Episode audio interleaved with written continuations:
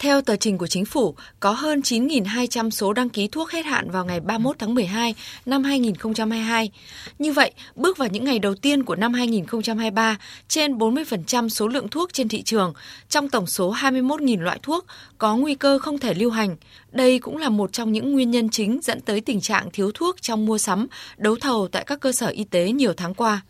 Một số người dân đi khám bệnh phản ánh. Hiện nay bệnh viện rất là thiếu thuốc, thiết bị y tế thiếu thốn,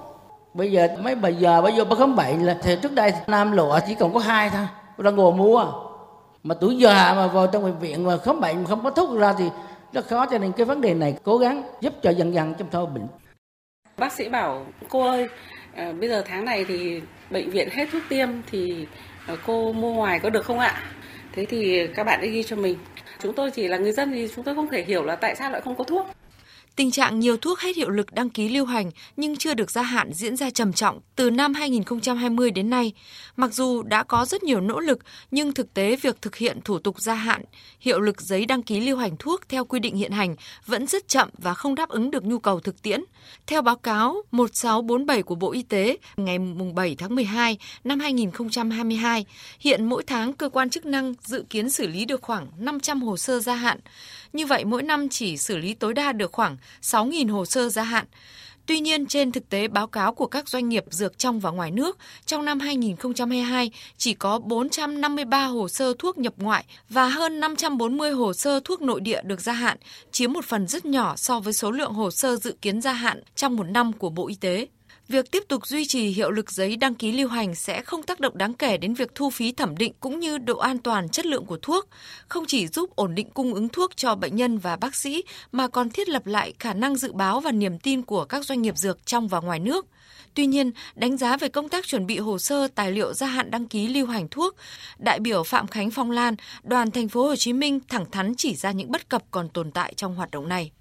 các cái thuốc hết số đăng ký, hết hạn số đăng ký nhưng mà lại không có được gia hạn. Và khi không có số đăng ký người ta không thể làm hồ sơ để nhập khẩu đến một cái sự chậm trễ. Rõ ràng trong tình trạng mà vừa sau dịch bệnh mọi thứ đều khan hiếm, mình thì mãi không chịu mua bởi vì không có số đăng ký thì người ta bán cho chỗ khác thôi.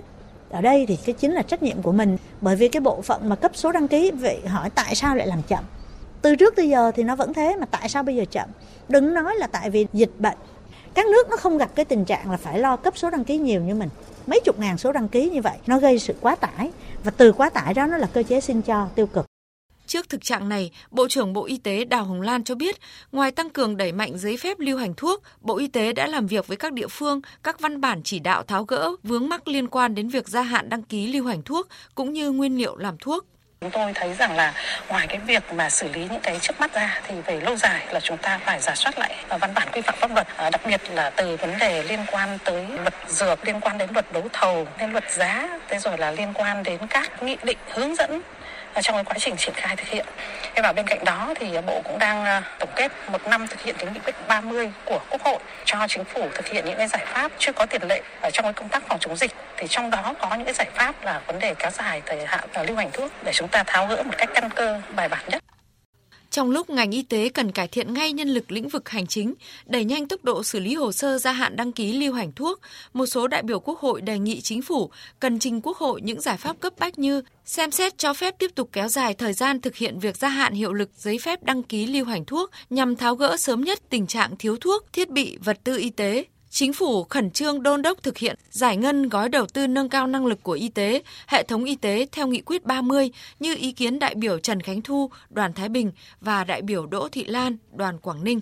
Chính phủ chỉ đạo các bộ và Bộ Y tế sớm chỉ rõ những cái vướng mắc bất cập về việc đấu thầu thuốc, mua sắm thiết bị vật tư y tế là do nguyên nhân nào và vướng mắc ở luật hay nghị định thông tư do nhà cung cấp hay là do tổ chức thực hiện nhằm tháo gỡ sớm nhất tình trạng thiếu thuốc, thiết bị vật tư y tế. Đề nghị Quốc hội cho phép xem xét tiếp tục kéo dài thời gian thực hiện việc gia hạn hiệu lực giấy đăng ký lưu hành thuốc theo quy định tại nghị quyết số 30 và kiến nghị Quốc hội chính phủ trong việc phân bổ ngân sách nhà nước cần dành nguồn lực thích hợp cho ngành y tế ổn định và phát triển. Trên thực tế, thủ tục gia hạn hiệu lực giấy đăng ký thuốc là một thủ tục đã được xác định và phê duyệt bãi bỏ đơn giản hóa tại quyết định số 1661 ngày 4 tháng 10 năm 2021 của Thủ tướng Chính phủ, trong đó ghi rất rõ thủ tục này không cần thiết và không có ảnh hưởng gì đến chất lượng, an toàn và hiệu quả của thuốc. Việc ban hành và triển khai ngay nghị quyết cho phép tiếp tục áp dụng biện pháp duy trì hiệu lực giấy đăng ký lưu hành thuốc, nguyên liệu làm thuốc có hiệu lực từ ngày 1 tháng 1